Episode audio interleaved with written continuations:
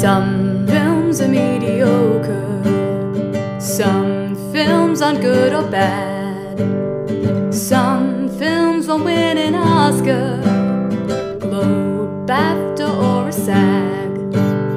You like those flicks? Come get your Kia and welcome to Mixed Bag, where we review the mixed, muddled, mediocre, and meh films of film history. I'm Cassandra, I'm James. And I'm a cheerleader. I'm kidding. My name is Matt. and uh, today we are joined by uh, a special guest. We haven't had a, had a guest on the podcast Oh, wow. for the longest time. Uh, I'm super excited to say we are joined by artist and friend of podcast, Amy Smith. Hi. Hello. How are you doing? Welcome I'm to our good, thank abode. You. Um, yeah, so we're, we're going to just jump on in, I guess. Yeah. to- How's everybody been? I Yeah, mean, how's it? It's been a while since we last recorded. Yeah, I mean, not for you guys because we, we, we recorded au- uh, early. We have a Um, very professional we were very organised and scheduled ahead. Yeah. But surprisingly. Matt's Yeah. actually been, uh, yeah, it's been overseas, Yeah. and so we, we did a little bit of I'm a reorganisation while he was on holiday. How was Australia? It's good. It was uh, colder than I thought it would be. Interesting. Yeah. I feel like that's very rarely the experience that people have going Yeah, to yeah, yeah. Australia. So I wasn't prepared for that, but it was nice. It was a good time. Good time to see Nice. family. Um, Yeah. Lots of food. I enjoyed. And you know what? What a you know. It's just a novelty being away from the country for the first time in a while. It's like, Yeah. oh, I almost forgot how to travel. Yeah. But it's very easy to travel to Australia. It's like when you're traveling further away that you get all flustered because Yeah. you. Australia, like, yeah. It's like conceivably, if something dramatic happened, you could just come back like Exactly, that day and yeah. be fine. You know, Yeah. it's as opposed to other any anywhere further than Australia, to be honest. Exactly. Yeah. No, it was good. How is everyone else? Good, yeah. Um, I've, I mean, I've uh, gonna say this. I guess it's sort of popcorner and it's sort of just checking up on my life. But I've just been doing show time uh, in the last like month or so. I've been very busy Yeah. doing doing shows, um, and now I'm just in the the point after that, So It's always a good time. which is good. Yeah. After Well- a lot of hectic time, you can just like chill, Chill out. and enjoy some some wonderful pop culture. So it sounds like it's time to move too. Pop, pop, pop, popcorner. Uh, Matt, do you want to go first? I feel like you don't normally get to go Uh, first. in Okay. I'll go first. I actually have a few things. Like, um, I think we watched the finale of Survivor since we I last think yes. recorded, and we haven't talked about the finale, and it was amazing, and we love the winner. It was So that's all we're gonna We're say. all happy with that. Yeah. Um, I also saw uh, the first day I got back from Australia. I like landed, checked into my hotel. That's a story for another day, kids. And then um, went to see a gig straight after. Nice. and I saw Perfume Genius, and it was uh, yeah, it was cool. It was cool to see a live gig after so long, and like especially in, an international act, which was nice. You know, I've I've seen the same bands for the same for the last two years, um, and it was good. Uh, it was so funny because like they were like um, bouncers there, and they were like you know men of of Pacific origin, and then I didn't even notice. Like my friend told, I was like, oh, I hope they enjoy the music. And then my friend told me, "Oh, you're probably the only person of color here." And I, I'm, not, I'm not, I'm not like, I kind of, I forget that sometimes, and I sometimes I look around and I'm like, "Oh yeah, there's like a Oh. few." And then, but this, but this particular gig, I looked around and I was like, "Oh, you're, I think you might be right." like, which was, uh, that's what you get in Wellington. Yeah. Um, which is fine.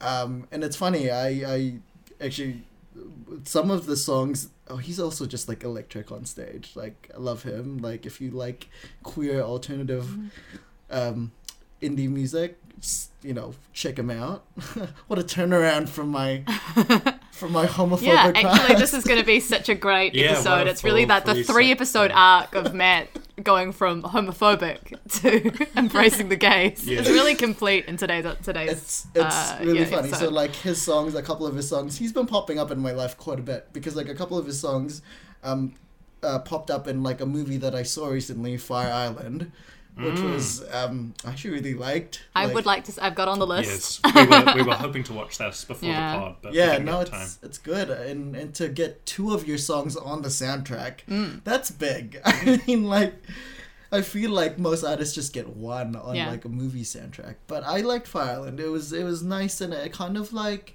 um, illustrated like the modern queer party culture like really well. Like I joked around before, like not probably not here, but like I thought this would be like the um the film that would bring ketamine as the mainstream drug of choice, and I was like, not wrong.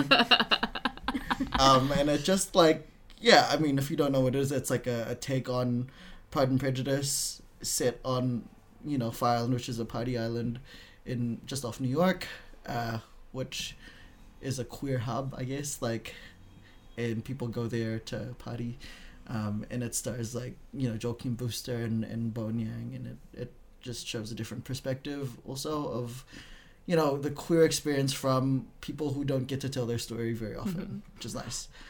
Um, what- Famously doesn't pass the Bechdel test, as Oh, one person yeah, complained yeah. on Twitter. Which uh, So does funny. not matter. it's not the point And of they, the film. and they dragged Margaret Cho. Yeah, oh, and they were like, oh, and this dowdy lesbian. and all the other groups were like, "Mm, don't, don't come for Margaret Cho, excuse me. like, She's a gem. If you follow her on, on TikTok, she just like tells stories of like her old gigs and stuff. She's so wholesome on TikTok. Definitely, definitely give her a follow. I also, you know, I'm on this like.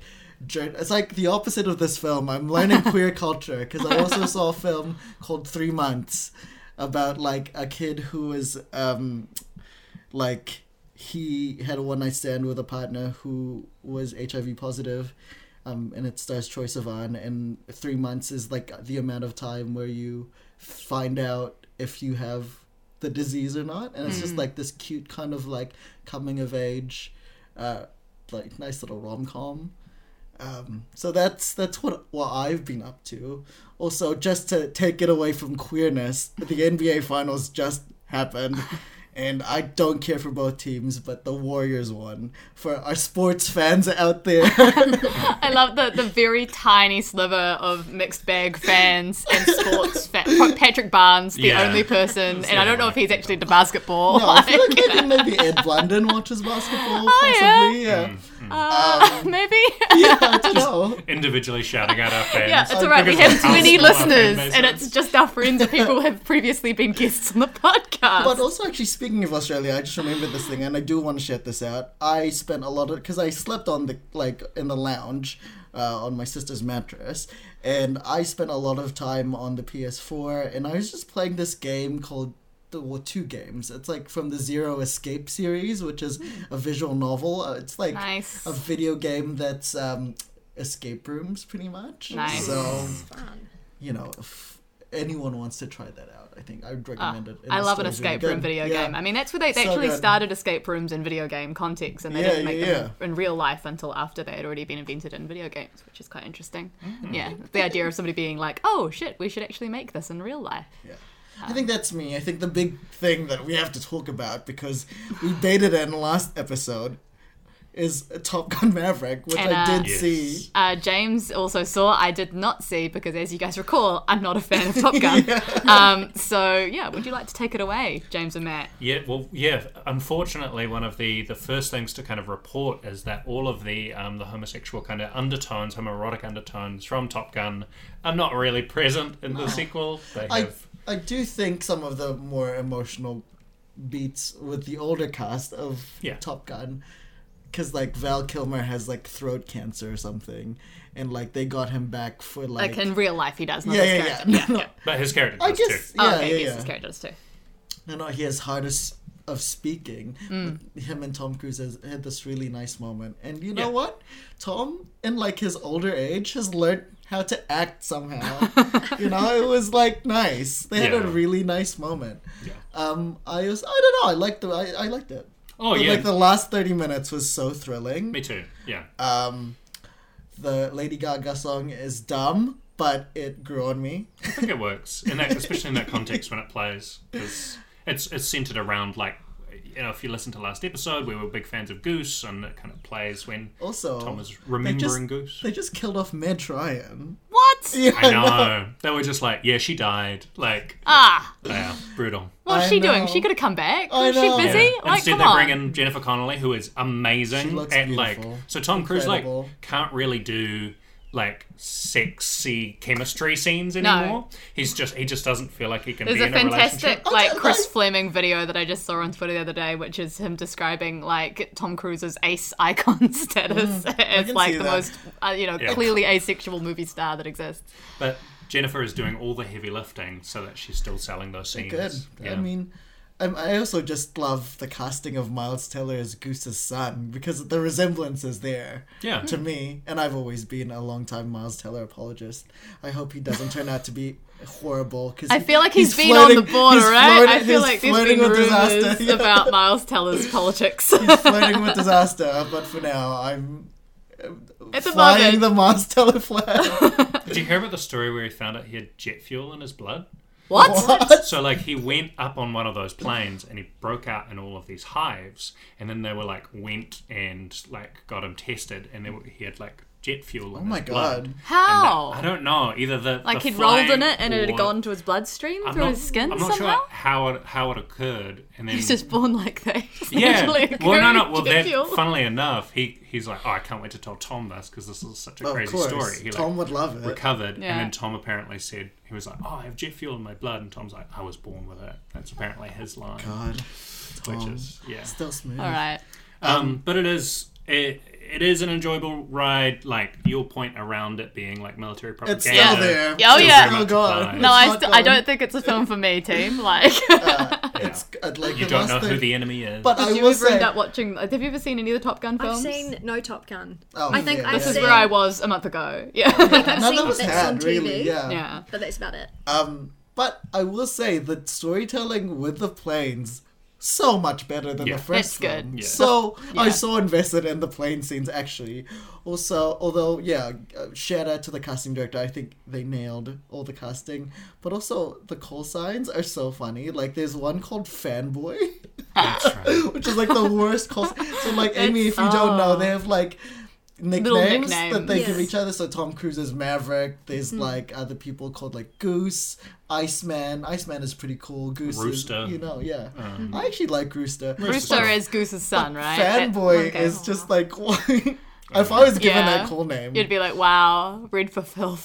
Thanks, instructor. like, Alright. I mean, like last episode, we did say that we'd give each other cool names. Yeah. Should Yeah. we do like a speed round? Okay, if we had to have a cool name uh, for think- ourselves Are we or for naming others. ourselves or others? No, I think Cass has jazz hands.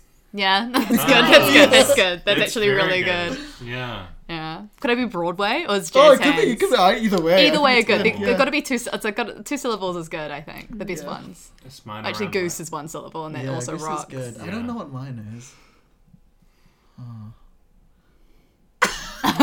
Well, Should it be something to do with like o- os- Well, but- Oscars or something? we could do, yeah, maybe Yeah. Oscar. Could be Oscar. because there's a there's a Bob in the second. Oscar Yeah. is funny because there could also be another guy called Oscar Yeah, in the yeah, group, yeah. but he's got a different call sign. It's just Yeah. really confusing for Yeah. I Or if go you're with Broadway, Oscar. you could be Hollywood. I don't There know. was Hollywood already exists. He's in the Hollywood. first film. It's Oh taken. shit! I forgot. Yeah. Yeah. Mine would probably be something to do with like impressions or something. Yeah. What's that? Rickman. Rickman. Recommend. uh, never be able to oh, escape it. Snake. Yeah. Or just Gab. I don't know. Yeah. Um, Yeah. I, Amy will give you one as well. Yeah. yeah. Yeah, it's quite hard to think of one.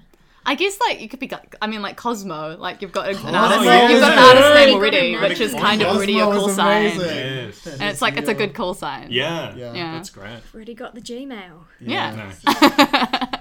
Yeah. Nice. Rickman, wizard. Rick, Rickman is better. Rickman is better, Yeah. I think. I think.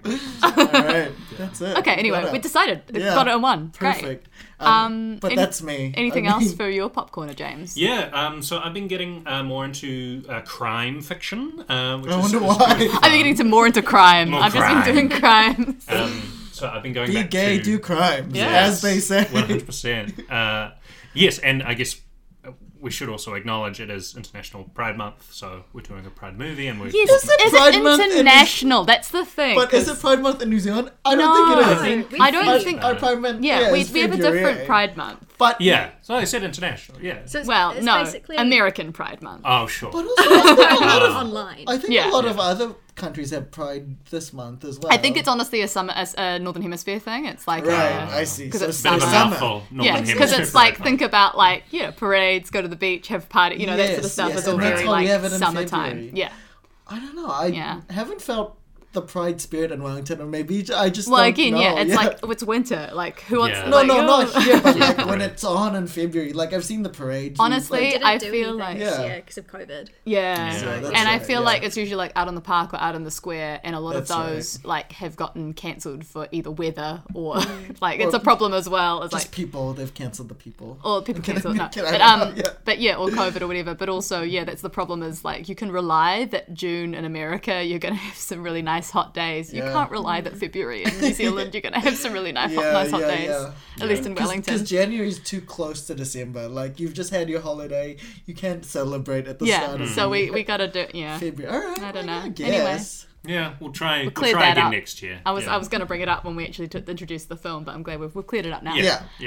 but we'll talk about that later when we do talk, delve into the film. But Yes. yeah, crime fiction. Well, who better than um, uh, no, I know I was trying to segue back towards this. I've been reading some Hercule Poirot. Uh, he's Swag- not a canonically queer character, but he does. Oh, hang but he out is, with, though. uh, Agatha Christie.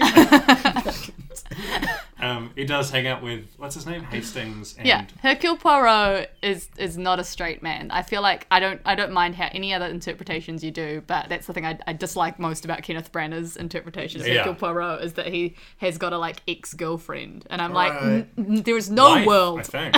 Yeah. There's like that's not part of the picture. character. Uh, but no, I went right back to the source, reading the original um, uh, book, uh, Murder on the Orient Express. Um, his probably his most famous kind of story. Hmm. Um, I have to read that for. Uh, various reasons, but also out of enjoyment. Um, so yeah, I really, really enjoyed going back and looking back at it, and it reminded me which, which which character are you? Which character am I? Yeah. Um, the other characters aren't super memorable. Uh, So you're uh, Poirot. You're Yeah. Poirot. You've always got to cast yourself as Poirot. Yeah. I'd be Princess Dragomiroff. or something. yeah.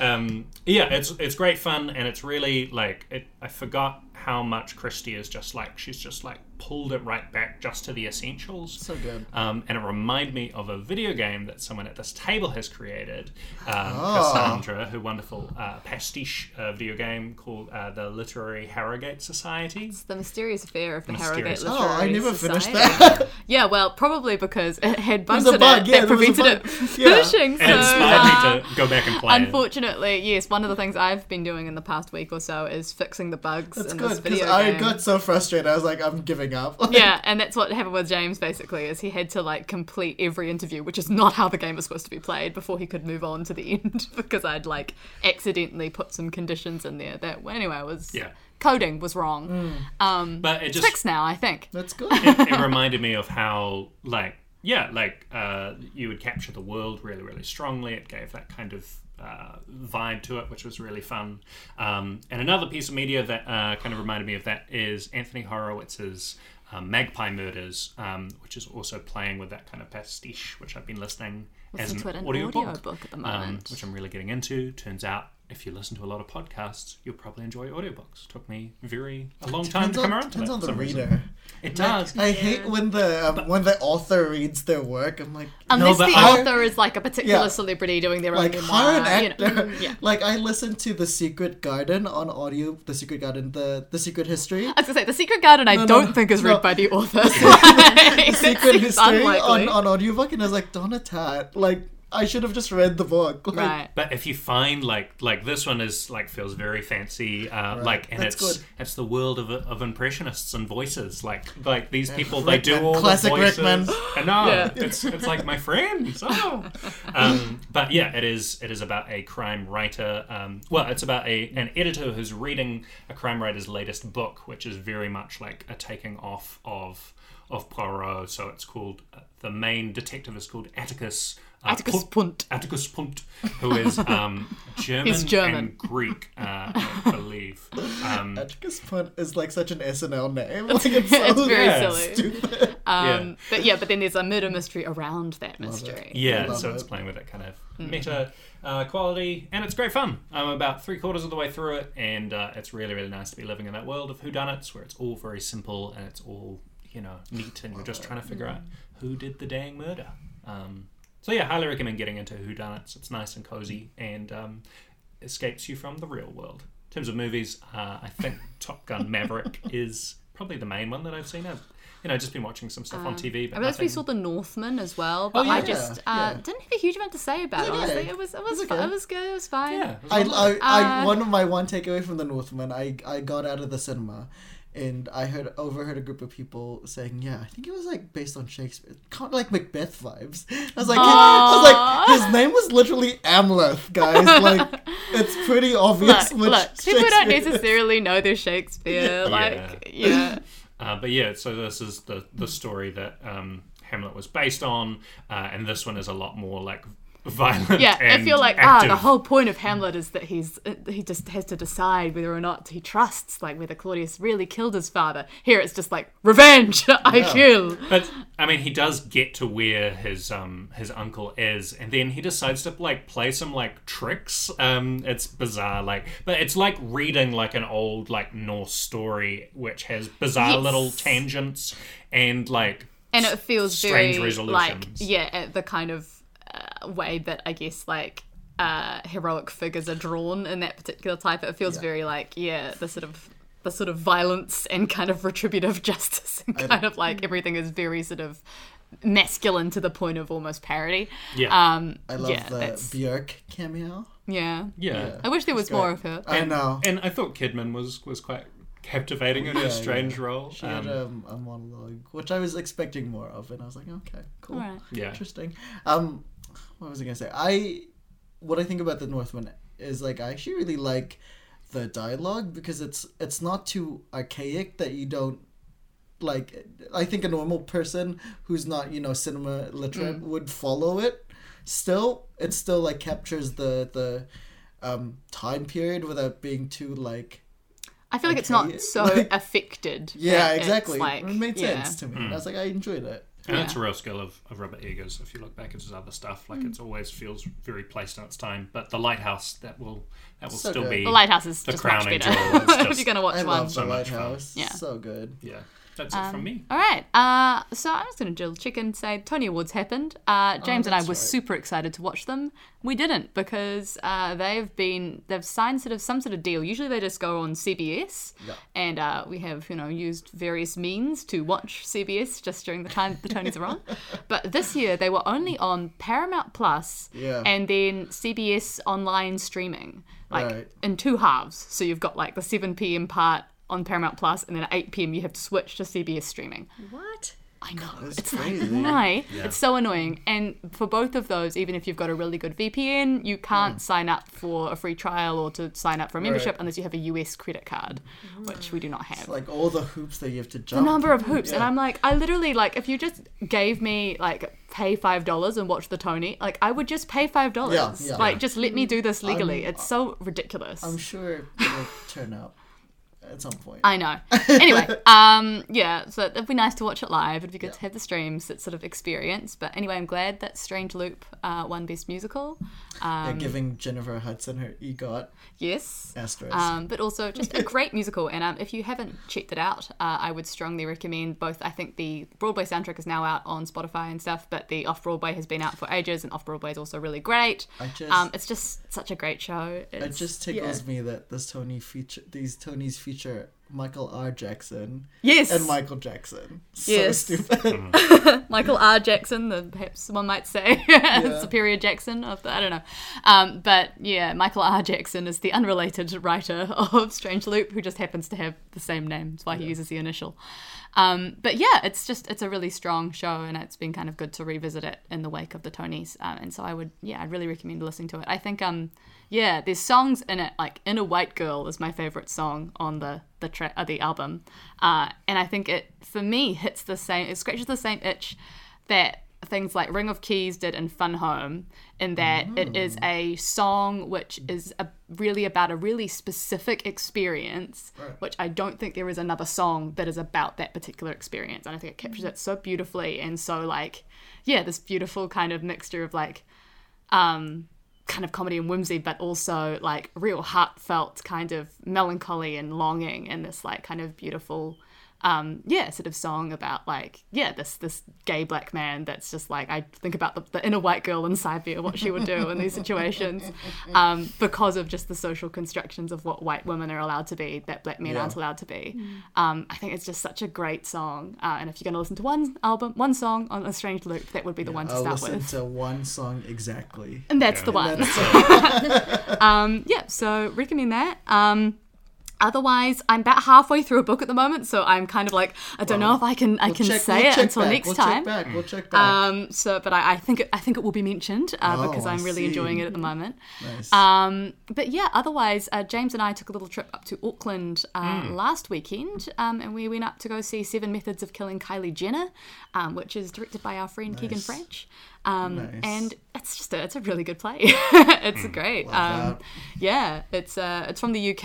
Uh, I for some reason because my, my biases, I assumed it was American until we saw it, and it's Yeah, uh, yeah. very British. like the slang is extremely like yeah, uh, modern London. um, but yeah, it's a it's a really really interesting um, kind of play that if you spend a lot of time on Twitter, you will like definitely uh, feel that the subject matter kind of. I guess resonates or rings true or gives you traumatic flashbacks. Um, and yeah, it's it's sort of tackling uh, like I guess like issues of like modern racial discourse in a really interesting way. Um, and yeah, I also just love that in New Zealand we can do a play that has got a black director and two black um, actors uh, and can actually honour that experience authentically as opposed to the, the kind of classic New Zealand thing, which is we just take other ethnic minorities Yeah, and, ex- and interchange them, into- in. to black roles, Um, yeah, and I for love sure. that, yeah, Silo were like, we're going to do this play and we're going to actually find the people that can, can uh, yeah, actually authentically express that work. Um, so I I think that's really awesome and I'm, I'm glad that they put it on. And yeah, I think Keegan did a fab job of directing it. Yeah, it was terrific. Congrats. Yeah, Yeah. was great. Um, so I think that's it from me. Amy, do you have anything that you've seen or heard or whatever? well, um, I've been really deep into the Vampire Diaries. Oh, Love. I'm a bit late to the game on this one. I think it peaked around maybe 2015, Yeah. 2016. I was Around gonna say the time. only thing I've seen of them Vampire Diaries is the like three hour Jenny Nicholson video where she talks about the Vampire Diaries. I haven't seen a single episode of the show, but it's a great video. a lot happens in the Vampire Diaries. I must be up to I think season five or six at the moment. Um, I think I got into it on accident. I think I was trying to watch True Blood. That makes sense. It, I was it just came like- out at the same time. Yeah, I was just thinking, okay, it's a vampire show. I want some more vampires in my life. I'm watching Buffy as well. Um, Vampire Diaries was on Netflix, I guess, so I just jumped on that. Yeah. And once you start, it's real hard to stop. Yeah. Yeah. what's it? Uh, I don't know anything about it. What's it about? I mean, vampires, but I mean, it's very similar to Twilight. right. it was, I think, one of the post Twilight things where there was the, the vampire craze was Yeah. happening, Yeah. and people were like, "We gotta Can't- green light all the vampire That projects was- right now." Yeah. Right. That was definitely a moment in time. It's uh, where um, Boone from Lost. Oh, yes, that's what where he went to. Left Lost to go and be And he on had a Vampire lot of Diaries. success with it, right? Yeah, I don't know who his character in Vampire Diaries is. I'm, I'm sorry. What's the general plot? I mean, it's two vampire brothers and then a human girl yeah. uh, who looks like the vampire who turned them because it's all about like doppelgangers and Oh, okay. the fate of doppelgangers. I think it's based on a book series which is quite different. That makes sense to me that Yeah. it was a book series. Yeah, Yeah. yeah. Um, it's one of those shows where huge things happen every single episode, and then by the next episode, it just doesn't matter. Great. so I think, I mean, spoilers, but from what I've watched so far, the main character has fallen in love with both brothers, been turned into a vampire, and then been turned back into a human. It's Nina Dobrev, eh? yeah, Yeah, yeah, yeah, yeah. And I think I've still got like one or two seasons to go, so I'm excited to see who's Love going to it. be Endgame, which brother Yeah. is going to end up with. Amazing. Yeah. I love it. Because in Twilight, we always knew Edward was Endgame. Yeah, yeah, Yeah. Yeah. Jacob doesn't stand a I mean, chance. I, did, I haven't even seen any of the Twilights, and I knew I knew from the marketing who was Endgame. Yeah. And what I'm finding very frustrating is that at the start of the show, I was very much on the team of like the bad boy brother. of course. But then when she actually gets with the bad boy brother, there's no excitement Ah. to it. Ah, and yeah. I want her to be back with the good boy brother. right. So I don't know if I'm going to get any satisfaction from Either them at all. Right. Right. This is very like this. Just I, I I really liked Jane the Virgin for the first I think like three seasons that it was on. and Um, then they changed. which, uh, but I was very much just like, yeah, she's with, with this boyfriend at the beginning. I'm like, oh, he, she, he sucks. He, she should be with the, the, the guy that she was accidentally impregnated with. Yeah, like, yeah, You yeah. know, whole plotline thing. Um, but then I'm like, actually, as we once they get together, you're like, this guy kind of sucks. Like the sort of bad boy, millionaire playboy kind of situation. He's kind of he's not so attractive, and the like cop boyfriend from the start. He gets cuter and cuter, and then you want him to go, to go, go back to him.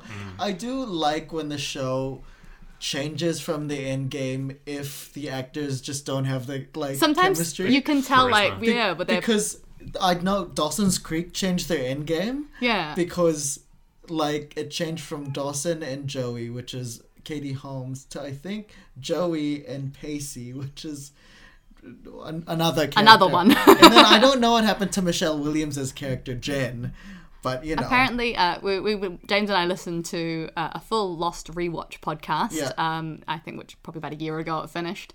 Um, that just listened to that watched all the episodes of Lost, which I you know famously big fan of. Watched as, as a course. teen. you Um, never mention never comes on up. podcast. um, but yeah, they sort of talk about the sort of the behind the scenes for it, and apparently, even though obviously romance is a, a lesser part of the the main kind of Yeah. um yeah plot for Lost, that yeah there was a lot of just we're gonna just pair these people up and have some flirtations with them in the first season and just see which people have got good chemistry together, and it was Yeah. very much like built off. Yeah, we're gonna change it based on which actors kind of work well together, which I think is a good way to do it, particularly if like the romance is like a secondary or third, you know, mm. tertiary kind of part of your your plotting. And is Vampire Diaries solely on like these three, or do, is there a rest of the family of various Oh. subplots? And... there is a wild cast. Um, people leave, people die. People die all the time.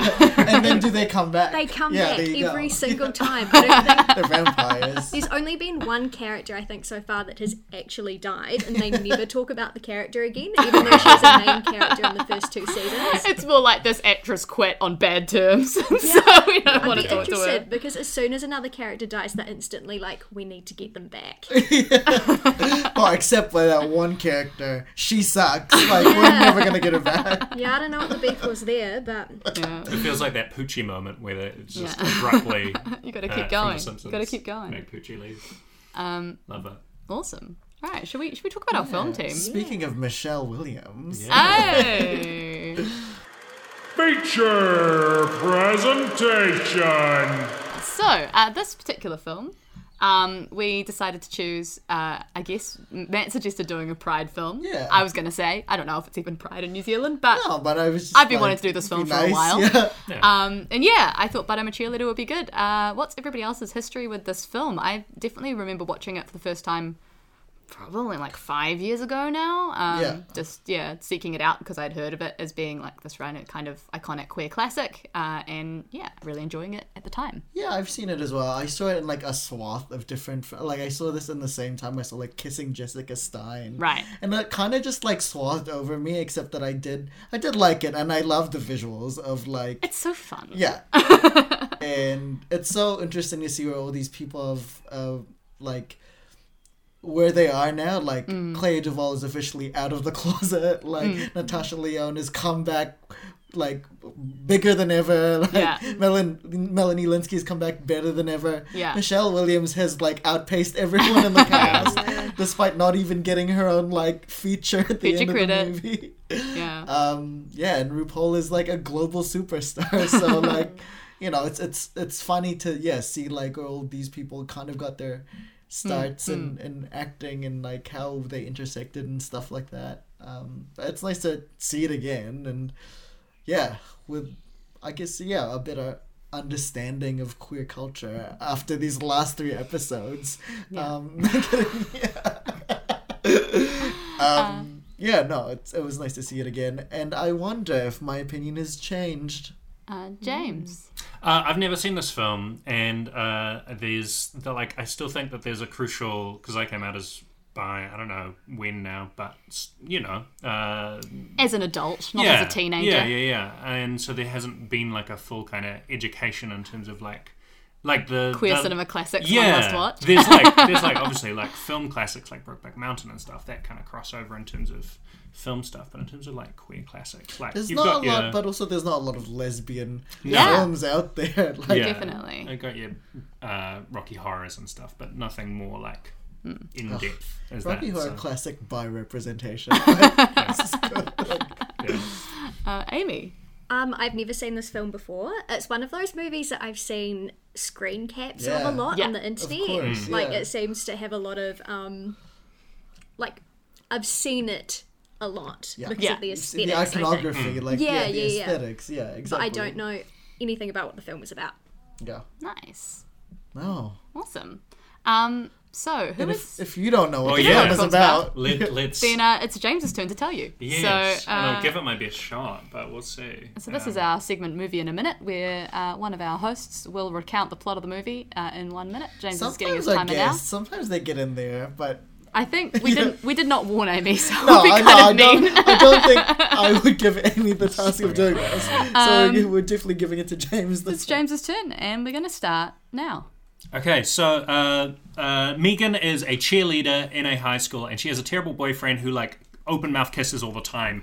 And her family and he are concerned that she is a lesbian, and so they have like this intervention and take her away, uh, led by RuPaul and um, can't remember, oh Mary Brown, um, and they take her away to True Directions, Yes. um, which is like a conversion therapy camp, but like very stylized, um, because well, that's the tone of the movie. We're halfway through. And uh, so um, Megan meets what's her name? Graham. Graham. Um, and uh, they start to like form a crush as uh, slowly the various kind of members uh, quit or like get like fired from the group, and then uh, gradually they form this kind of relationship.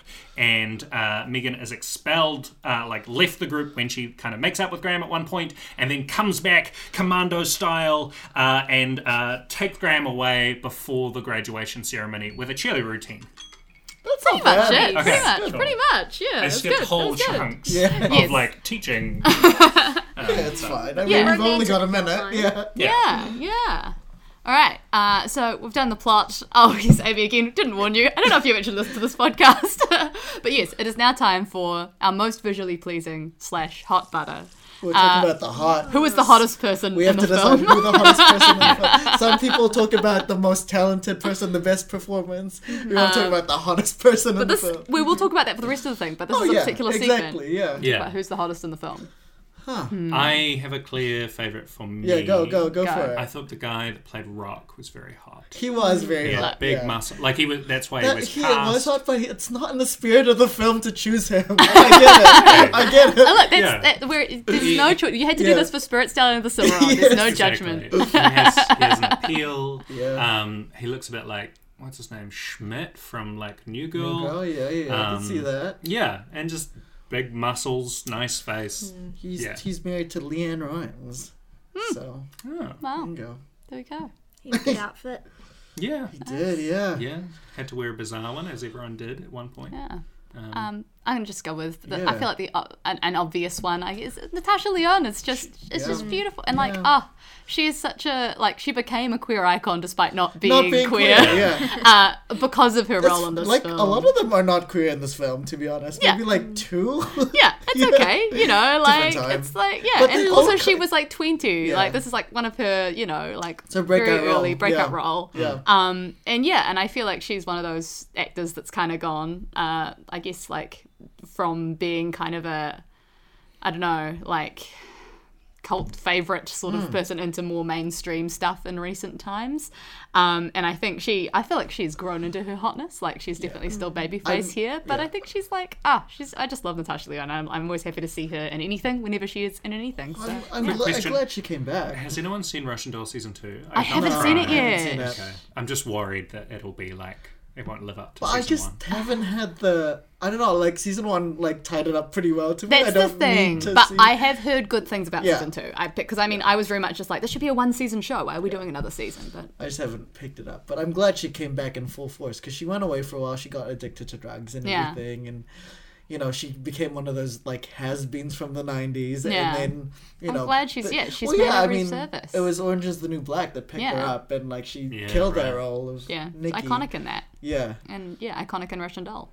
Hmm. Um, and yeah, and and definitely iconic here. So yeah, I would say Natasha Lyonne as well. I was just like scanning through the cast, and I was like, yeah, yeah, Natasha Lyonne. I also love like Rufio, obviously, but you know, sentimental um, representation from childhood. Yeah. I will always love Rufio.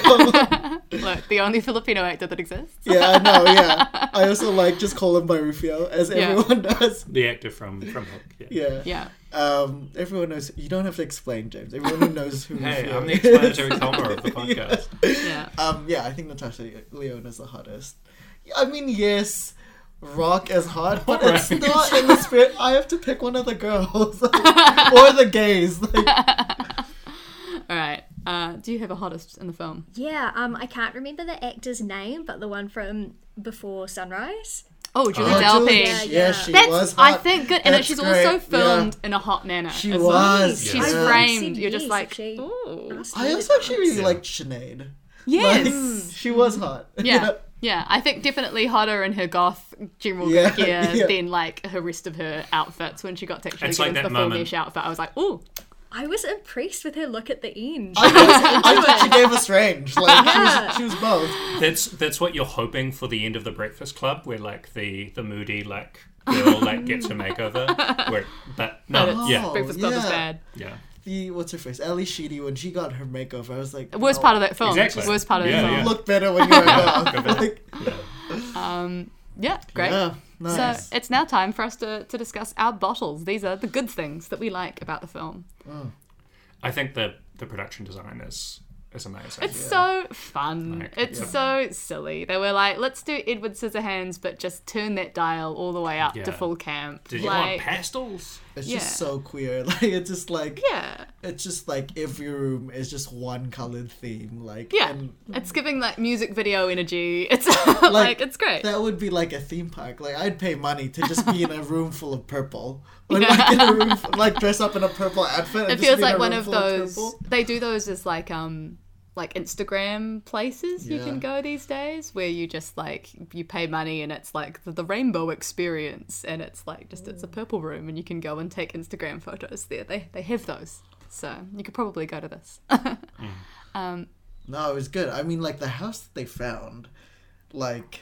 Amy, you were gonna say something. Oh no, just I agree. It was amazing. yeah, yeah, yeah. It was just I just love that they just yeah chose the like it's just like also the rooms themselves. There was like a salon kind of like room, and then Yeah. it was like even like little things like the um the the scrub that they you know like would wash dishes with was like a rose like yeah yeah um and like the little doghouse that someone got sent to. yeah, Yeah. as punishment, a boy goes into a tiny mini doghouse place where he's just left there for enough scenes that we forgot about him until he came out, which was pretty funny. yeah.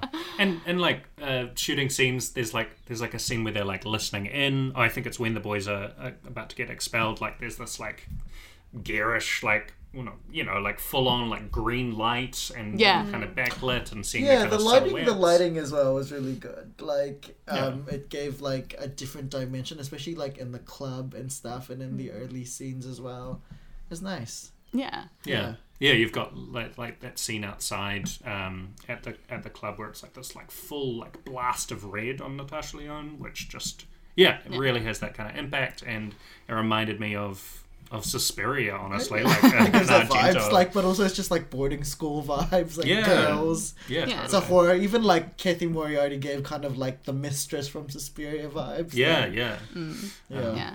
I feel like there's a, like going beyond just the production design. I think like this movie's whole thing is that it's very like visually striking and visually humorous. Yeah, Like yeah. there's a lot mm. of like sight gags. but also just there's like a lot of yeah. like yeah, like the the the production design team, the director, have just really been like, let's just be really silly and funny hmm. with like And everything campy, looks like yeah. a dick, everything Yeah. looks like Yeah. everything is like Extreme a weird angles. like like erotic nature to how we're gonna have every item in the the house, and it's it's silly, it's funny, and I think that it's a good sort of gag. But it's, it's- it's- throughout, but it's funny. Yeah. It's it's very campy in a way that like it's just so stylistically like the way everyone is styled and like there's like that relationship between like I don't know what it is but like the um queer kind of like uh obsession with like the housewife the like 50s kind of aesthetic where it's like the hair like what like how Natasha Lyonne is like dressed and like how uh yeah like how per- like their idea of wh- what perfect is and it's kind almost kind of got this like John Waters aesthetic as well It feels like, very John Waters Um, inspired.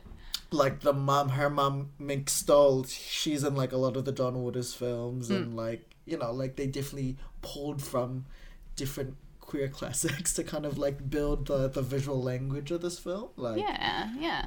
Do we have any particular like performers that people wanted to shout out?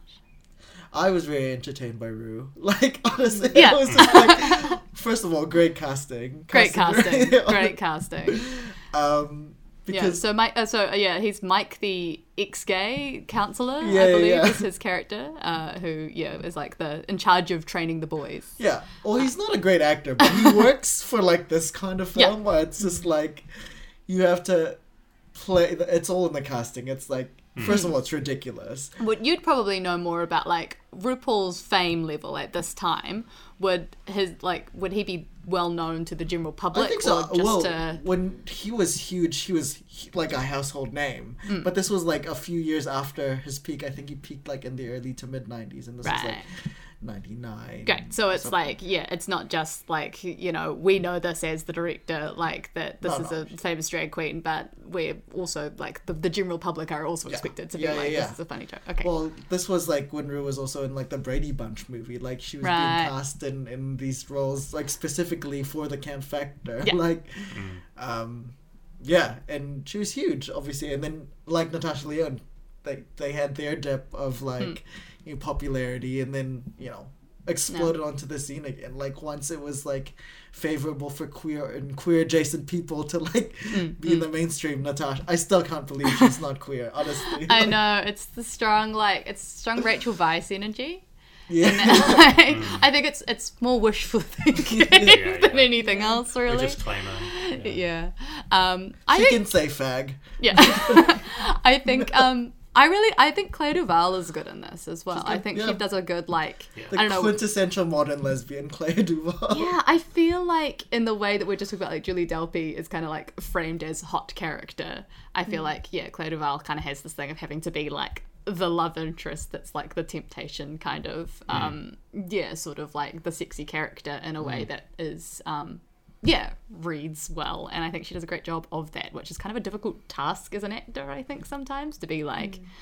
yeah, particularly how you can navigate that in a queer context, which is really interesting. Mm. Mm. And you see a Um, lot of her kind of internal life as well. Like it's it's not Yeah, not just that role of like, hey, I'm hot, you know, let's let's hang out, but like you get to see like the kind of the pressures of her family life and like yeah, her- there's her sort of like dad enough especially. little dips into like this is Yeah. what's actually going on for all of these kids Yeah. outside of like the um I don't know, like sort of overall sort of silly satirical kind of like high like uh tone of it all, like the high camp kind of tone, which is all very kind of up in the extremes. There are still like enough moments I think in the script to be like, oh, let's explore like, you know, what life's actually like for these kids with their home life and things. yeah. So interesting. She was like closeted while she was making this, Mm. and I'm like, how is this for her? Like, how is that? Yeah. Yeah. Like, were there other films around this time? Because it feels like pretty radical. Because some credit this as 1999, some 2000, but like, I was just just looking on like the a huge- Wikipedia, and there's like a lot of actors that were gonna be in it, but then chickened out. Like, yeah, or just you know, it's, were like, it's a hu- like it feels like Natasha Lyonne was, I very think, like, the f- unabashedly like it's so queer. Yeah. and it's like she was like the third person to be that in that lead role because like They just ch- people just were Yeah. yeah, we're gonna do it, and then they were like, oh, I, I can't, like my parents will see this, Yeah, you know, because like it wasn't just yeah. queer and cute. It was queer, like actual, like making out. It was like actually delving into queer topics. Yeah, Yeah. it's and it, it feels very like made by and you know like Jamie Yeah. Babbitt who directed this is a lesbian and Yeah. like was writing about you know experiences that she had familiarity with and is making it I think for a queer audience, which Oh. Mm. Yeah, because it feels like queer people making the jokes yes, rather than jokes about queer people. Yeah. Yeah. Like it's kind of, and I think it's that interesting thing where, yeah, I feel like it definitely uses stereotype, but in a way that I don't find offensive or like kind of. It's like when rude, you can know? make fun of your own kind Yeah. of family or like your own like whatever part community you're part of. It's like Yeah. you are allowed to make fun We're of us. allowed to make fun of the. when other people not in the family is yeah, making fun of us, it's like queer we're women can make we can make Yeah. can make tofu jokes like and like Melissa Etheridge jokes like it's Oh. it's okay. um, but yeah, was I was interested in exploring. I mean, this is getting off topic for a little moment, but like yeah, I was like interested because I'd heard of this as being like held up as this really big kind of classic lesbian film. Um, and that's the context in which I first saw this. But then when I was thinking about things to do for Mixed Bag, I was like, oh, I should look up like what the actual critical reception for this film was. Not good. Well, really not up 'cause liked. I was like, oh, I, at first I was like, we. I wasn't sure if we could do it in the pod because I Yeah, I was like, wasn't is sure. mixed? And then I looked it up and I was like, oh, we can do it. It sits on like 39% on Rotten Tomatoes, I think. Yeah, it's Yeah. like the critics were really not into it. Um, and I, I, I'm really interested in what the context for that was, whether it's purely just like, okay, homophobia, blah, blah, blah. Like, you know, obviously some critics are going to be like, oh, it's a, it's a gay movie. But like also from queer like critics as Mm. well, I feel like there was some people like, oh, it's too like leaning into stereotypes and things like that, which Probably, I definitely I don't, know. yeah. I think it's definitely generational because like Yeah. a lot of the queer people I know who are like in their 40s or like older now, they're just like their main thing was to pass. Is, is like or like is not pass but like be normal like be you hmm. know that was more of a I guess goal like a societal goal to not be seen as different. Hmm. Whereas now there's more celebration of being different I think like with younger queer people. Like hmm. like even like you know butch uh, lesbians or like masc gays they can like celebrate their femininity in other ways as well like Yeah. whereas before it was very rigid like Yeah. you know and it's like oh i my whole personality isn't about being gay it's like i've got straight friends too whereas like Here it's like, Here, it's okay have- if you're a hopper Yeah, about being gay, yeah. that's fun. 100% like yeah. there, I think there was a lot of being like we we have to be seen as normal as well because it's normal like being gay is mm. normal so it's just like mm. The thing whereas yeah now it's it's that but also it's celebration. It's like who cares if you're different? It's like what makes you special?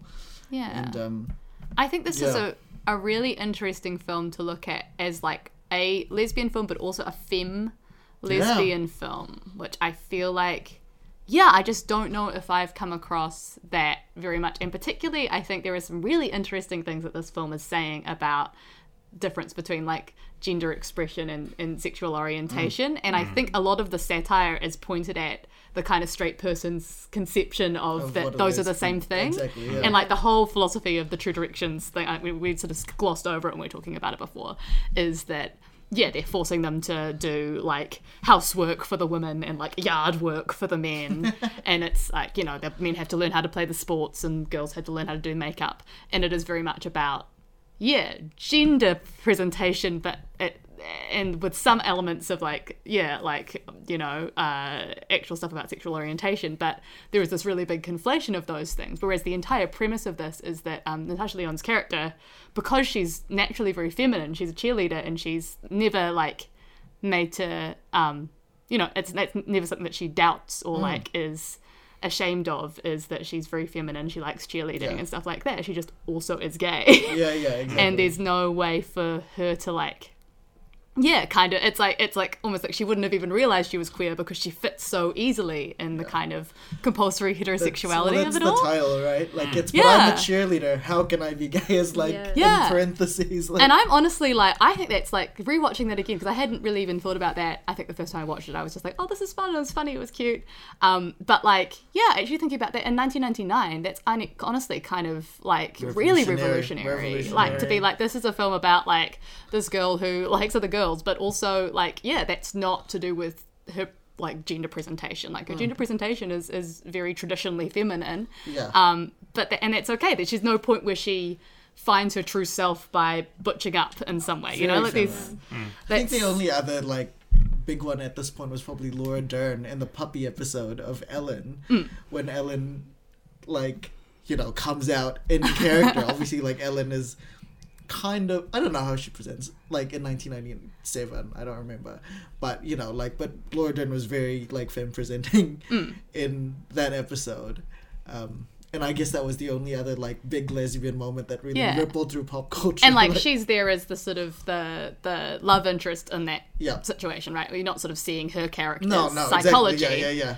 Whereas I'm like, yeah, I'm thinking about that and I'm like, this is actually so interesting and so cool. I think as cool. like yeah, like as a queer person who I definitely is much more on the sort of feminine like side in terms of my own like I guess like gender presentation. Hmm. Um yeah, I think it's it's rarer to see that and also to to see that she ends this film doing cheer, like doing Hmm. cheerleading, and that there's a sense that like yeah, she's not turning her back on any of the stuff that she kind of um yeah like grew up with the sort of like the long hair and the like beautiful little 50s dresses Yeah, that she has she and just stuff is. She's just gay. she can do Like, that yeah, and be exactly, gay yeah. and i'm like oh i, lo- I love that and i think really that's cool, so though. cool and It's there's really also like another yeah sort of side character which i think is it's kind of played for comedy but i think is also kind of yeah is, is really interesting that there's a side character who's like a very very butch presenting girl hmm.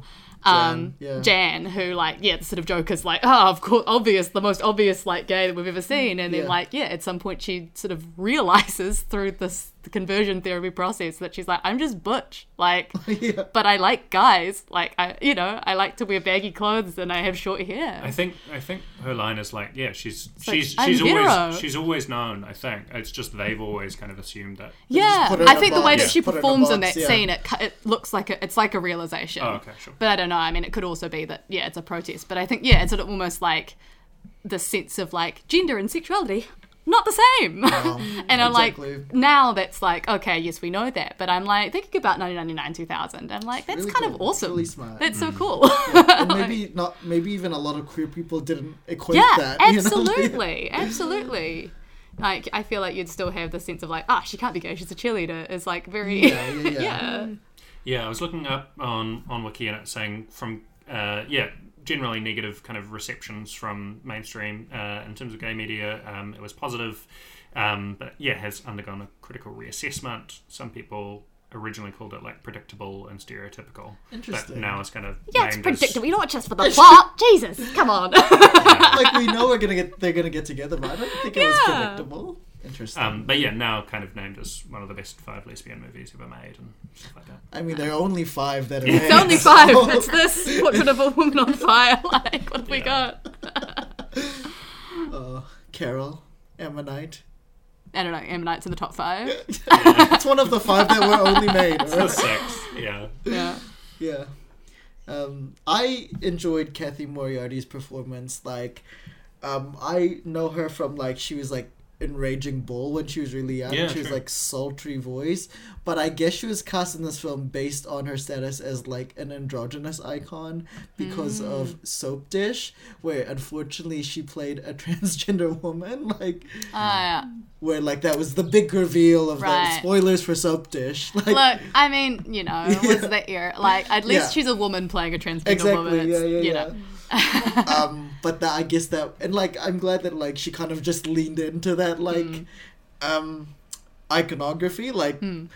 and was willing to play ball in like this like really um yeah silly kind of niche queer like but revolutionary movie like Hmm, um and I thought she played the part of the foil really effectively I mean she was that you know like and I wasn't sure if she the character herself was a lesbian or if the if her son was just gay. And I think it's con- yeah. I think this is like a yeah. Like she's obviously doesn't have a husband, so it's like where did he go? yeah. So you like read between the lines. Yeah, Yeah. Uh, and also the son. I, I think it's more about yeah trying to control the son's Yeah. like behavior as well, like rather than herself. I I think is the implication, but I don't know. Could do a reading. She's very um Mrs. Von Tussle from Hairspray to me as Yeah, well. yeah, Feels yeah. like very Mm. kind of similar. Um, Yeah. Yeah, and I think I think a lot of because there was a bit while watching it, I was like, oh, is this like making light of conversion therapy and stuff like that? But I think like you could talk about that in, in bananas. Yeah. Yeah, yeah. I do think it is trying to highlight the absurdity of that practice as Hmm. opposed to, um, yeah. But it's something we can chat about in the in the bananas. But I thought, yeah, she played that played that role really strongly. yeah. Amy, do you have any other? Um, I appreciated Melanie Lynskey's accent. Oh, it's Um, so It good. was fun. It's just She's so just- jarring. Yeah, first mention of Melanie, maybe. Yeah. yeah, I forgot how jarring it is to be watching like an American film or TV show and then hear a New Zealand accent pop through. well, it's so funny because she just reads as one of those dorky American girls. Like Yeah. before you s Mm. like hear her talk, you're just like, oh yeah, whatever. And I just expected her to have an American accent because she can do one. Maybe now that, that she's older. Maybe now she can, But she like couldn't once she then. once she opened her mouth, oh like oh it's it's it's a Kiwi accent. It's a very thick Kiwi Well, accent. yeah. as well. Sometimes it feels like because yeah, when you've had the American accent, it sometimes feels like that they're like amping it up a little bit. Yeah. Um, Yeah. And I don't know if that's the case or not, but man, it sticks out. Not like a sore thumb. I guess that that's what makes a lot of that character. Yeah, I wish that there was a bit more of her Yeah. character. Yeah, I I think. w- didn't understand her character. Re- like we'll talk about it Mm. later, but like we talk about some of the supporting cast, and I wish. I know, think they have like because there's how many students do they have? Like there's like eight, Yeah. ten, like I- Give or take, yeah. yeah, something like that. And so they've yeah. I mean, I think generally they're all distinct from each other, Mm. but there's definitely some that get more of an arc and more of a clear character kind of development than others. She talk about really that. that character drops off though. The Melanie character. Yeah, It's they just- introduced her, and I was Well, I thought she it was gonna gonna go be a major, Yeah. major character, like uh, the snitch or something, or like. Mm. and we know she can play it. We've all seen Heavenly Creatures, like Yeah. you know. Yeah, yeah. Um, uh, I don't know if that character's canonically queer, but you know, definitely queer vibe. I mean, Oh, yeah, yeah, yeah, yeah, yeah. yeah, No, yeah. in love with each other. Yeah. I feel like she was cast in this because of Heavenly Yeah, Creatures. yeah, yeah, exactly. Yeah. Um, but yeah, it's a it's a shame because and then yeah, she pops up at like. Uh, you know, very near the end, saying says a line, and you're like, "Oh yeah, that's right. Yeah, There's a New Zealander here." All of us are And she's like, New nothing to Zealand. do. yeah. Yeah. And really, we are a cheap pop. It's like, oh, Honestly. It's like, oh my god, they know about us. I think it's so funny though. Like I don't know if they still do this, but they used to do like adverts for like upcoming episode of television like Yeah. would be cut so that anytime that somebody if any, somebody mentioned New Zealand in like an international TV show they would always include it and the like next week on you know Grey's Anatomy. It would be like yeah if you want to move to New Zealand then this and it would just be like one context like uh, one line but they would be like we've got to put that in the preview because everybody will be like oh we've got to watch that for Mate. oh we're in this one. My brain still does do that, even though New Zealand is like, you know, has a lot more kind of focus and people know about us more. It's still It's like, like, that's my friend. us. It's me. Yeah. yeah, my it is. I don't know what it is. It's just like a knee jerk being like, you know, a reaction. It's like, oh, they know about us. yeah. Anything? Oh, uh, like the soundtrack. Yeah, of Soundtrack course. is yeah. fun.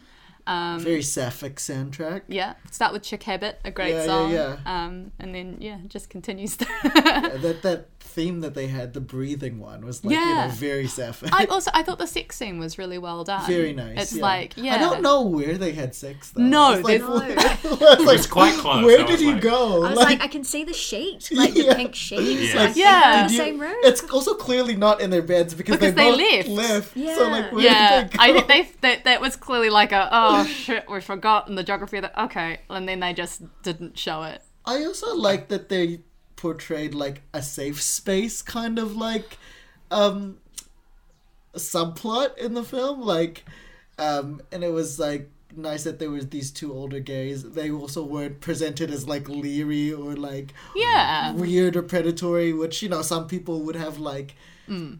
would kind of lean into as like just as a general trope um Yeah. but they were just like just there as like refuge for like people who've escaped true directions. Yeah, and kind of like a sweet odd couple kind of yes, situation. exactly. You've got I don't know whether the short dude that's got kind I've of a cross-eyed sort of though, thing with his eyes. I feel like he's just a character face that's been around in the nineties and thousands. I don't know. Um, and the yeah, but it's like the the most like short guy, giant tall Yeah. guy coupling where like they cannot be in the same shot very easily at all. Very- yeah. Um, but yeah, the other guy's like a yeah. I looked up as very much a like plays military guys is like Nice. plays very kind of Yeah. strong, kind of like straight, classically masculine roles, and so it's like a big kind of um, departure for him to play a gay man, which is is ki- also I think thinking in 1999, I'm like honestly, there's bravery in that. a lot of if it's different a from lot your of them- brand. well, yeah, I mean, a lot of them are again not queer, which is like, you know, brave in a way in 1999 because it would damage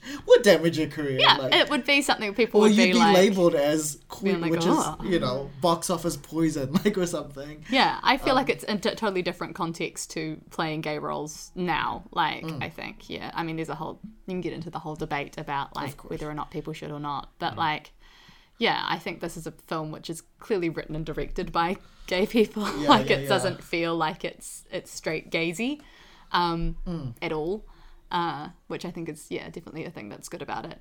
Um, yeah, yeah. I also love that the bar is called the cocksucker. Like, I don't know if any bar would be actually like straight up called would the be allowed to be cocksucker. called that. yeah, like we're not giving you the alcohol alcohol license. I'm Ex- sorry. Exactly. and the 17 year olds just waltz in. They're not, yeah, like, the drinking age isn't even 18 there. I know.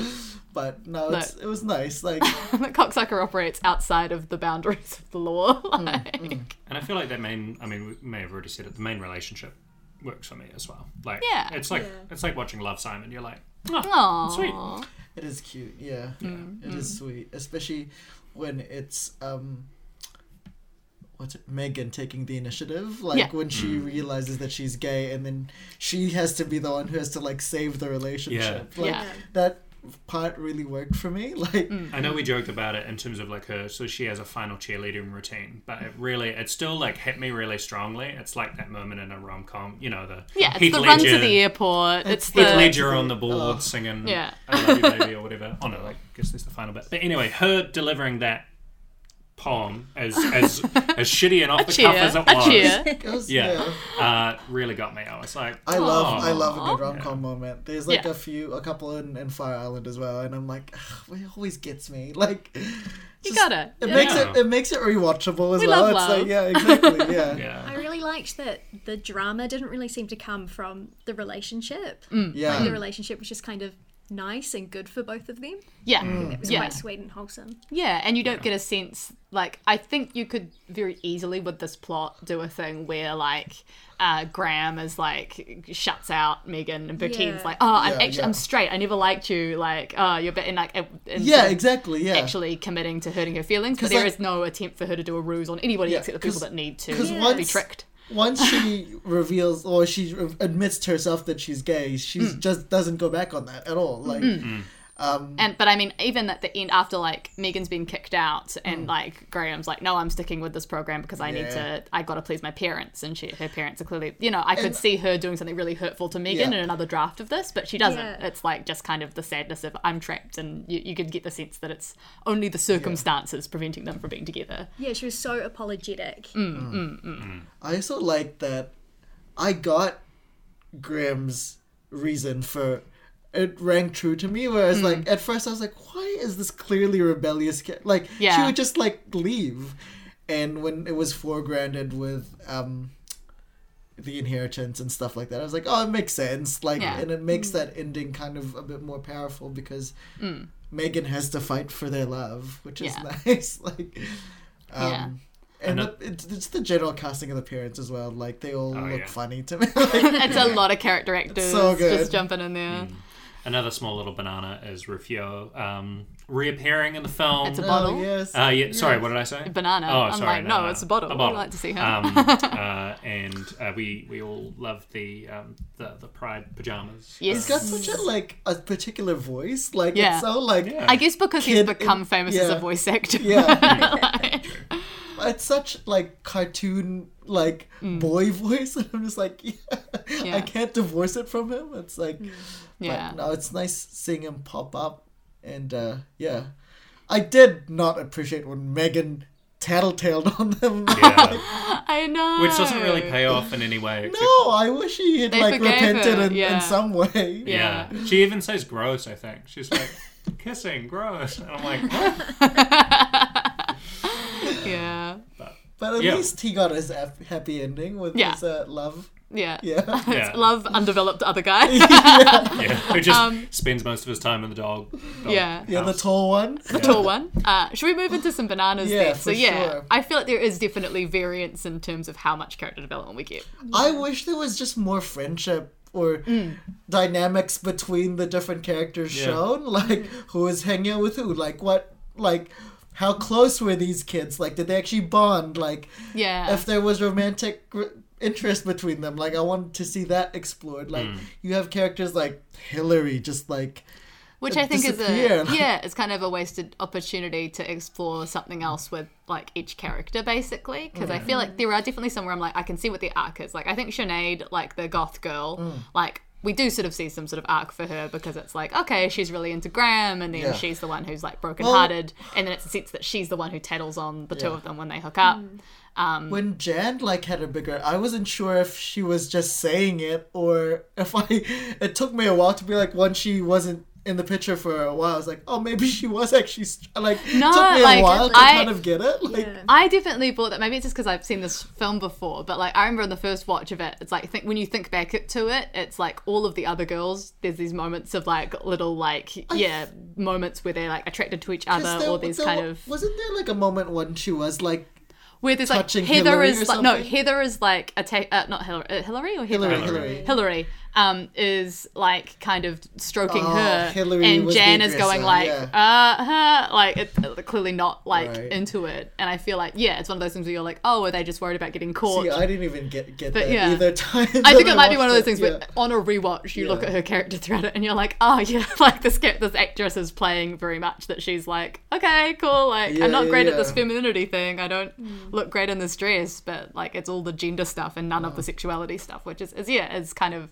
I guess they you can't signal it too much because they want it to be a surprise. yeah exactly yeah Um, But yeah, w- with those characters, we see them a lot in montage, and we love a montage. But like, yeah, it, it there was does one too many Yeah. Yeah. and There there's are one too many montages. repetitive montages like, yeah, there are Yeah. some points where we were just like, okay, come on, like we've Like, got we the the wood need- chopping, we've got and the like the cleaning we Yeah. to see them multiple times Yeah. I feel like they thought it could have thought of like just two or three more like straight things for them to be doing. Like, you know, I feel like there could have been some more of them. Well, there could have been like, well, I guess like wrestling would have been like so like too homoerotic, but like something that could have read either way. Like, yeah. There's definitely like I think yeah, options for more things Yeah, which yeah. they didn't include. Yeah. Um and it, it just it feels there's kind of moments in the film that felt a little episodic or like rudderless like i didn't exactly and i don't need to know like the full thrust of a story but i'm like what's what's happening you know there's like a lot of no, I, middle I a get lot of middle mean. I. Yeah. think the pacing was a little off Yeah. because like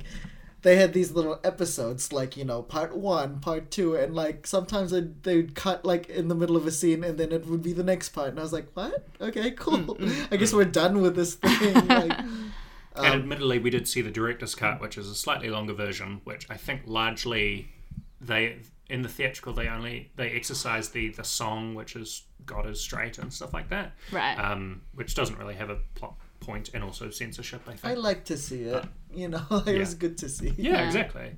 Um, so, yeah. Uh, that just got released quite recently, apparently. So check Oh. it out if you haven't. Nice. Yeah.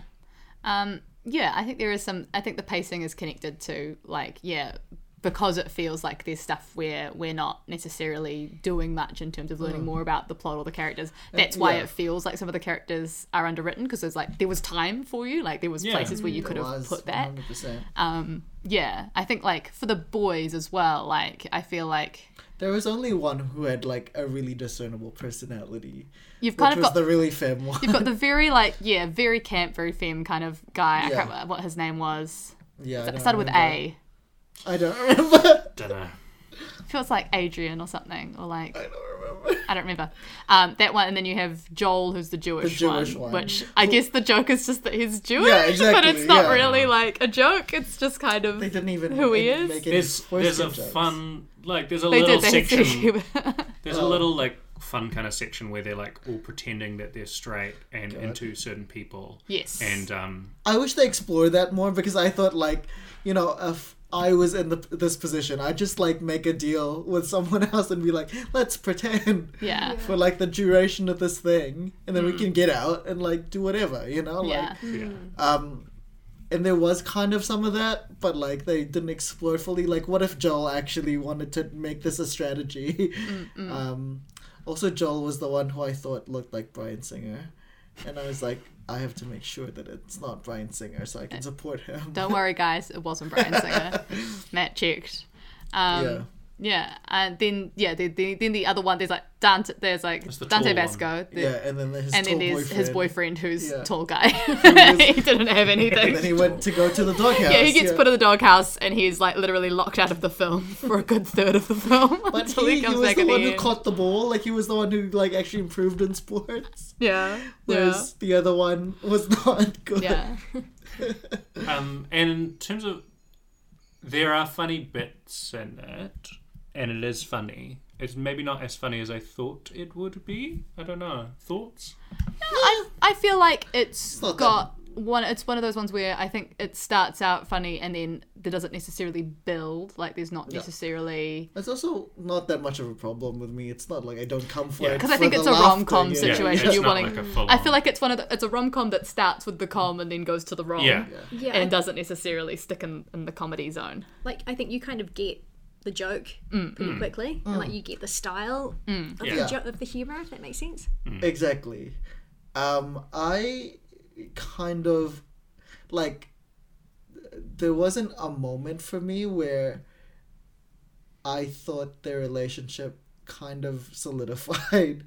They kind of were just like into each other. Like I know there was a moment where Hmm. Natasha started being attracted to Um, Graham, Graham. where it was like the it was the Which the is like- gurgling montage. a slow motion, like rinsing your mouth after brushing your teeth, But which I is was- quite funny. But I was like, what was the moment that like made like Graham like into? I I didn't quite get. I thought Hmm. it moved a bit too fast. But Like obviously by the end I was like into it. I liked them as a couple. Yeah. But I just wanted a little bit of the tease, a little bit of the back and forth, like the will they, A little the, bit the, more the, of the the tension, banter. like Yeah. you know the the enemies turn. Turn to lovers pipeline is my one of my favorite like rom com tropes, and Yeah. it works. It's effective, and they have like a natural setup. They don't have to be like full out enemies, but like just some conflict, there's some natural conflict. Yeah, I think just a little bit more, not even necessarily conflict, but just like more banter of Yeah. like getting to know each Or other. getting and, to know each other is really nice, right? Like, Yeah. Or having that moment where they actually like relate to each other. and again, I think some of the montagey stuff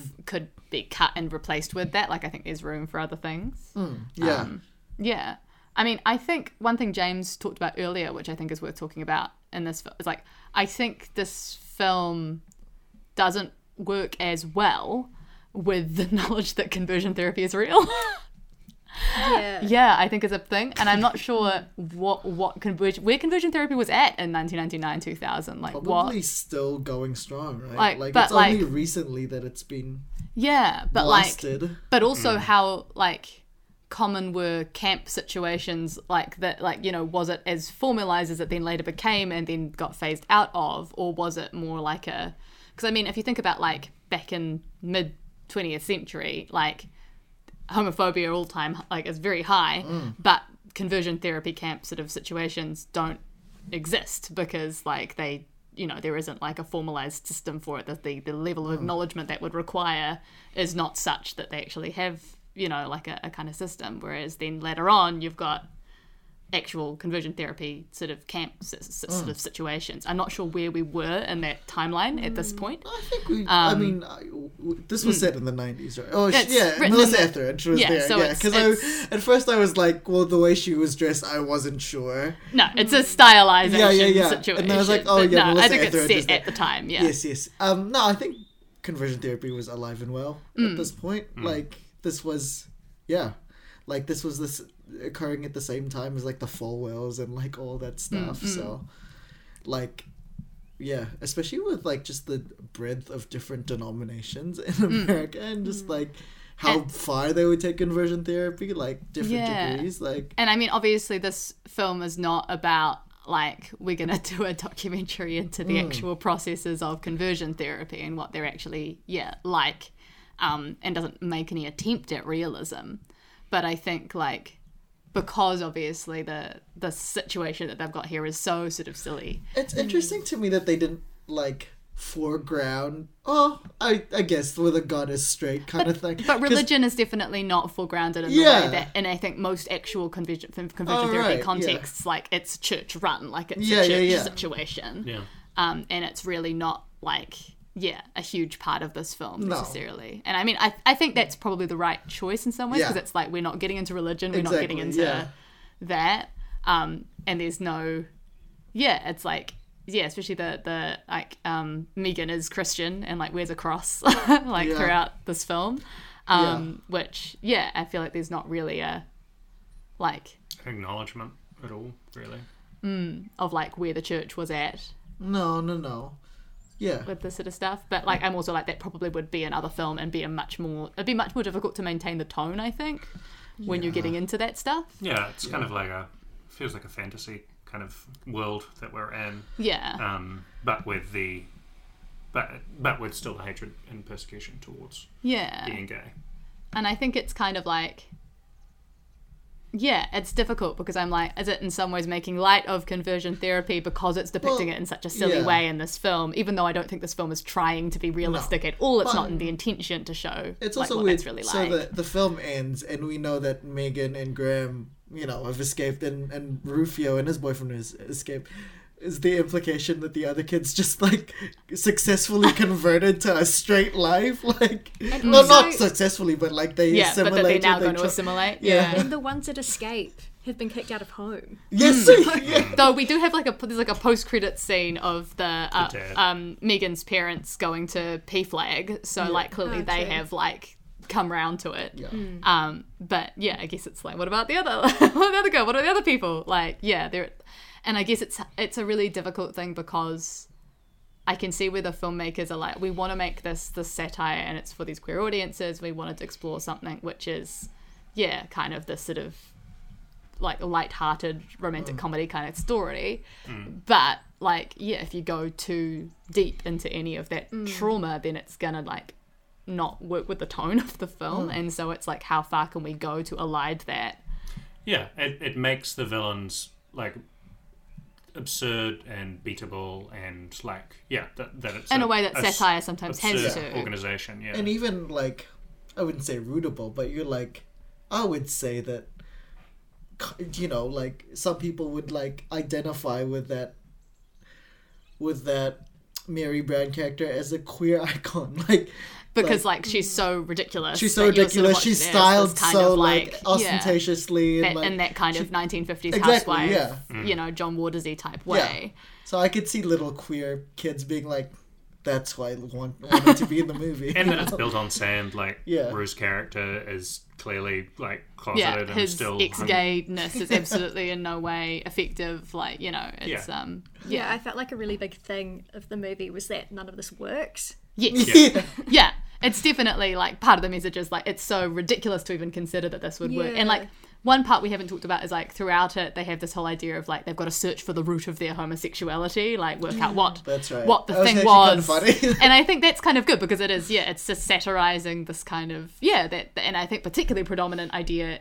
in that era of like something made you gay, like you know what was Mm. Yeah, the it trauma was, that made yeah. you gay, and so yeah they're satirizing that by being like oh it's because at one point yeah my when- because my mother got married in pants is Yeah. Graham's one which I think is a great joke, um, but and Me- yeah. Megan's one where she's like maybe it's this Yeah. and Yeah. then like, it's like my dad being Was Yeah, my dad not was being- unemployed for a bit, and my mum had to breadwinner, be the breadwinner, and, And- the, the camp ruler is just like, oh, fantastic, you've solved it. Oh my she leaps on it gosh. and Yeah, then you saw yeah, your Megan's dad being clearly like, emasculated, so Yeah. Yeah. Um, but it's yeah, it's like it's it is treated with the the level of seriousness that those ideas should be treated with. I think, which is that it, it's absolutely ridiculous. Mm. Um, and yeah, and I think in some ways, yeah, that like I think that's the aim of the film is to be like conversion therapy is is stupid. Like it is, it makes no sense. It's never going to work. It's never going to be effective, and you know, it's got a really like poor kind of like you know, uh, like the whole sort of conception of gender and sexuality that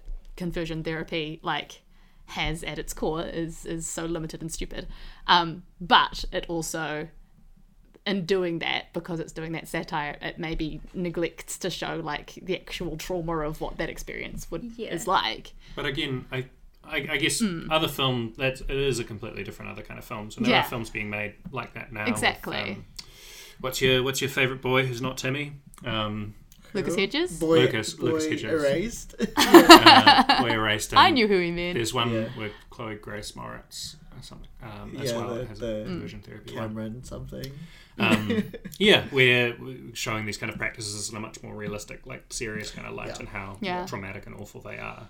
Um, and i guess in some ways it's like it's i think a choice not necessarily a good Yeah. or bad thing to be like hey we don't want to focus on gay trauma for this film we want to show something which is joyful and it's about queer love and it's about overcoming like a yeah sort of uh, hostile society and it's kind of the roots of like a qu- you know like how queer people like uh deal with trauma is make everything like silly it's like how why drag Yeah. is a thing is like make everything exaggerated and like yeah um yeah and over the top and just like Mm. a big expression of it's like let's Un- mock the thing of, that uh, yeah us unreality than, yeah. and there's like a level of irony like there Yeah. as well that's very um essential to like Yeah. being Yeah. a queer text like this like a queer comedy like mm, mm, mm. you know Yeah. which is yeah interesting Yeah, I feel like to watch it, you kind of have to put that knowledge of what the situation would actually be like in a box, yeah um, which I can do, but I'm interested in what it would be like to watch it if you can't Yeah. do that. Yeah. And I'd imagine that this, yeah, this film, like, if you've actually had that experience, this might just be too close to home I- to actually yeah, get yeah. much enjoyment out of, and that, yeah. But I mean, I guess it's okay. Like, you know, like Mm. this film is is not necessarily made to talk about conversion therapy specifically. It's more to talk about general society and, And queerness. And, and again yeah. most of the audience and the creators knew who they were making this for It's Mm, queer people who would be able to know the context of of all these things and would be able to like understand and like la- or appreciate it and like this Yeah. level of comedy and I even think- if some of those people would not be able to deal with like the Yeah. you know if they've gone through conversion therapy Yeah. and stuff like it might be too difficult but like it's i yeah not guess that I it's- need a straight person's Mm. opinion on this movie, but like, it is interesting to see like how someone would respond to this without any of the context that we have. Like, yeah i would to- be interested to know what the yeah i feel like honestly that's why I got bad reviews though It's Yeah, like yeah, i think exactly, it probably yeah. got bad reviews from a lot of straight people that were like uh, so you're gay i get it oh my god like yeah, Yeah. and aren't necessarily seeing some of the nuances that are in there. Because I don't think it is just because it's bright colours and it's amped up to sort of you know ridiculous silliness. I don't think that means that there's nothing nuanced in this film. I think there is some really lot, interesting actually. Yeah. nuances we've kind of covered, which is yeah, but but that might be missed by your your average heterosexual viewer. Mm. I don't know. interesting. yeah, yeah. I could see this. I don't want this remade, but like, Mm. this being like a TV limited series or something where we get into like the different people in, in the camp. I don't know. I feel like it might be. I think it's so. I think it's very of its time, but I It don't think that's a bad thing. I'm yeah. like, look, that was it was exactly what was needed for 1999, 2000.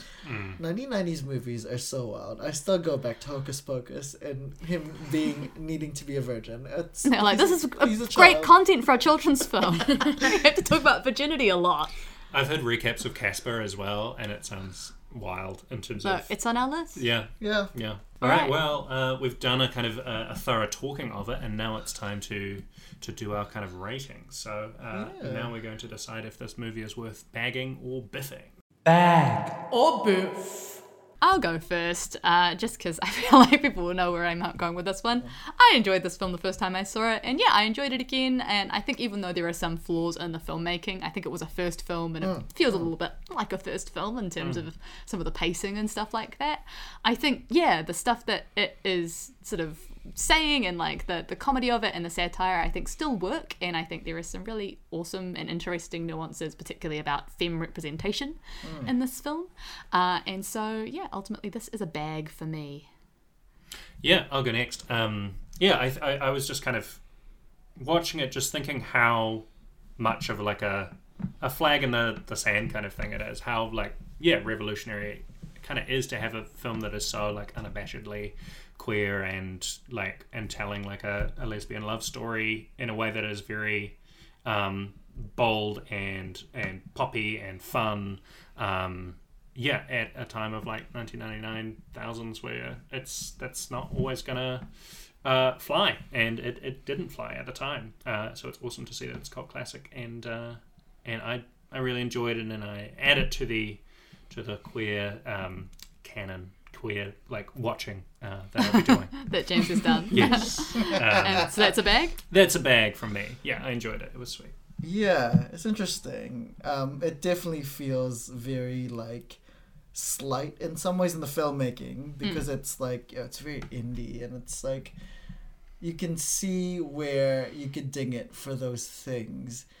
Also, it's interesting to me that she listens to Melissa Etheridge, which is so opposite to what she presents. Like Yeah. Melissa Etheridge is a Lilith fairy. I think I'm they like, put that purely for the joke. That's Yeah, I know. for the gag. like- Like, like- such an easy signifier for Yeah. lesbian. like, um, but it was very interesting to watch again, and um, I enjoyed it. It was it was it was good. I mean, I bought the romance even though I didn't buy its beginnings. Like, I think it's just really cool to see like, as I mentioned before, there's not a lot of before now where like lesbian dramas are like very prestige.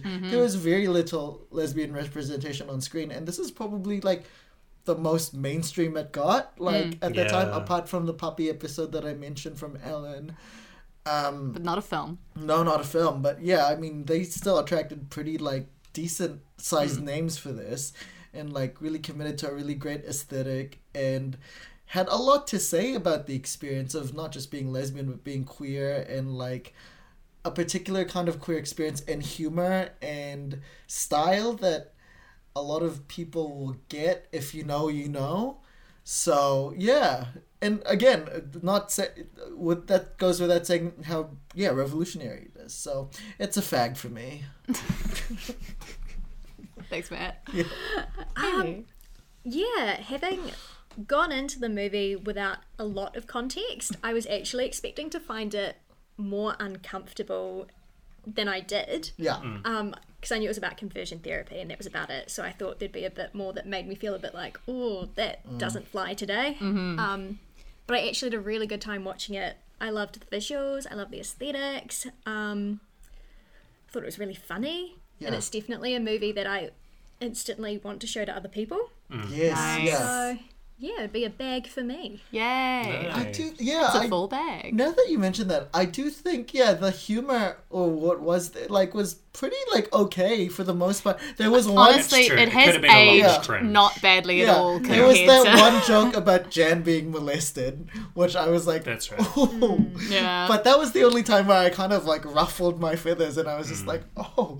But Yeah. for the most part, I didn't really cringe. I, I wasn't, think, like, Yeah. particularly when you think about like Comedy yeah, ages terribly. Yeah. and particularly like queer representation in mm. film Yeah. in- of any kind, comedic or dramatic, and particularly when it's in, I guess, non-queer films, even- it often even the ages stere- very badly. Even the stereotypical bits of this um, film weren't played to like mock those people really Yeah. like And the goth like- girl was just goth like the And I think of people going here being femme- yeah. like, oh, that like he's he's he's like dancing around with a feather boa and he's got this sort of like camp. And like, people are like, I know many people that are just like yeah. that. I Yeah. can't, you know, like it's a stereotype, just- yes, but it's it's honest and it's That's okay, true. and there's no shame in it, no and he shouldn't yeah be when, about it. when and that's that great. scene when he was doing that like Yeah. that was like a celebration of it was what so he was doing. joyful. exactly yeah Yeah, um, and I think that's the, the the difference, the shade of nu- nuance that I think might have been lost on some of the critics in 1999. Yeah. yeah I was just thinking about what you were saying. I, I love uh, the lesbian uh, prestige dramas, like the carols and portraits and stuff, but it would be wonderful to see more mainstream. and also the actual queer women and that like Yeah, Yeah. Yeah. Yeah. Much as we want Cate Blanchett to be a lesbian, she's Like never again, be a she's in the she's in the she's in the wishful thinking. It's canon truly, truly the with our trifecta icons. of, of Natasha, Rachel Weisz, and Cate Blanchett of just like, Yeah, I don't know who else. Tilda Swinton, like who Yeah. else is in there? yeah, you can't just have a trifecta. It's a, uh. it's a whole group. All right. Um, so that's it from us. Yeah. Uh, Amy, where can people follow you on social media? Oh, you can find me on Instagram. I'm Cosmo Bones on Instagram. If And you please commission some work because Yes. the, the, the the work is great. We record The every great. every episode with multiple uh, of Amy's art I think on we our all walls. We own some- pieces like from three Cosmo over here. Bones. wanna, yeah, I'm just talking and looking at drawings I've done. So Yeah. Um, yeah. So otherwise, James, where can you find our podcast? Because Yeah. you're the one that remembers. You can find us on Mixbag Pod and Mixbag Podcast on Twitter, Instagram, and Facebook. And you can contact us on mixbagcontact at gmail.com.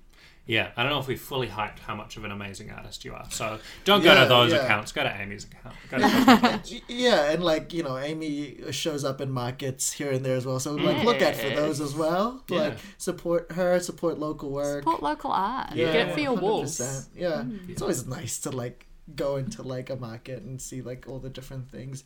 You know, like Yeah. And most. queer markets. I was gonna say, yeah. great. I was gonna say, yeah. Yeah. A lot of them are queer, which is nice. Nice. Yeah, and you know, speaking of that, like I don't know, it's not Pride Month here in New Zealand, but like we did do this for Pride, and you It's, know, it's Pride Month internationally, which is where our podcast lives on the internet. yeah, uh, Yes. it's for everybody. Yeah. So happy Pride if you're celebrating. I'm Yeah. not because uh, again, It's it's too cold. yeah, yeah, yeah, but, but you're no longer homophobic, which is yeah. great. I've Yeah. I've gone through conversion therapy the I other way it. around. I love that. Yeah. This is a- the, this the is gay a bit. agenda has affected the mafia has gotten Um, me. Yeah. All right. So with that said, everybody, That's a wrap. You like those flicks? Come get your fix in a podcast called Mixed Bag.